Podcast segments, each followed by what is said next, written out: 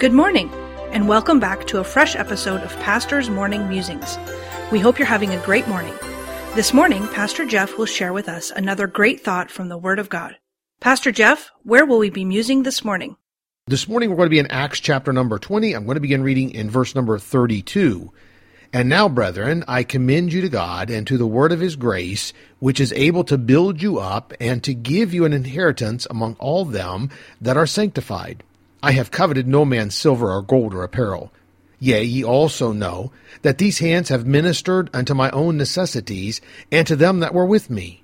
I have showed you all things, how that so laboring you ought to support the weak, and remember the words of the Lord Jesus, how he said, It is more blessed to give than to receive.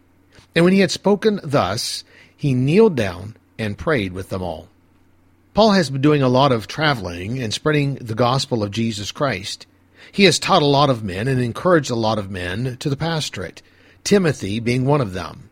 Paul now intends to go to Jerusalem and he wants to be there by the time of the Feast of Pentecost. Paul is at Miletus and he sends to Ephesus and calls for the elders of the church to come to him. Paul spends some time teaching these men one last time before he leaves. He does not believe he will ever be back, and so he wants to leave them with some important last words. The entire tenor of Paul's final teaching for these elders of the churches was serve others, not yourself. Paul said that he had never taken advantage of anyone, but he worked hard to meet his personal needs as well as the needs of others. Then Paul makes the statement of verse number 35.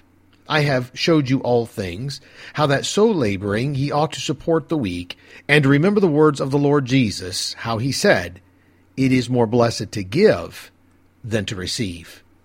Paul was not speaking about money, he was speaking about the care of each member of the church. That is what led him to quote Jesus, It is more blessed to give than to receive. I stopped and thought on those words today and realized how true that statement is that my Savior made. I get the greatest joy in my life and I get the most blessings in my life when I get to be a blessing to someone else.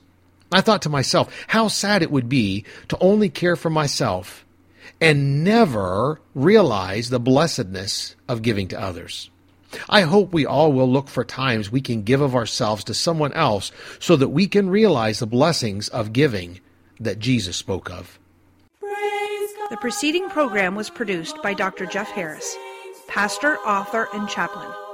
Please tune in again tomorrow morning for another fresh episode of Pastor's Morning Musings.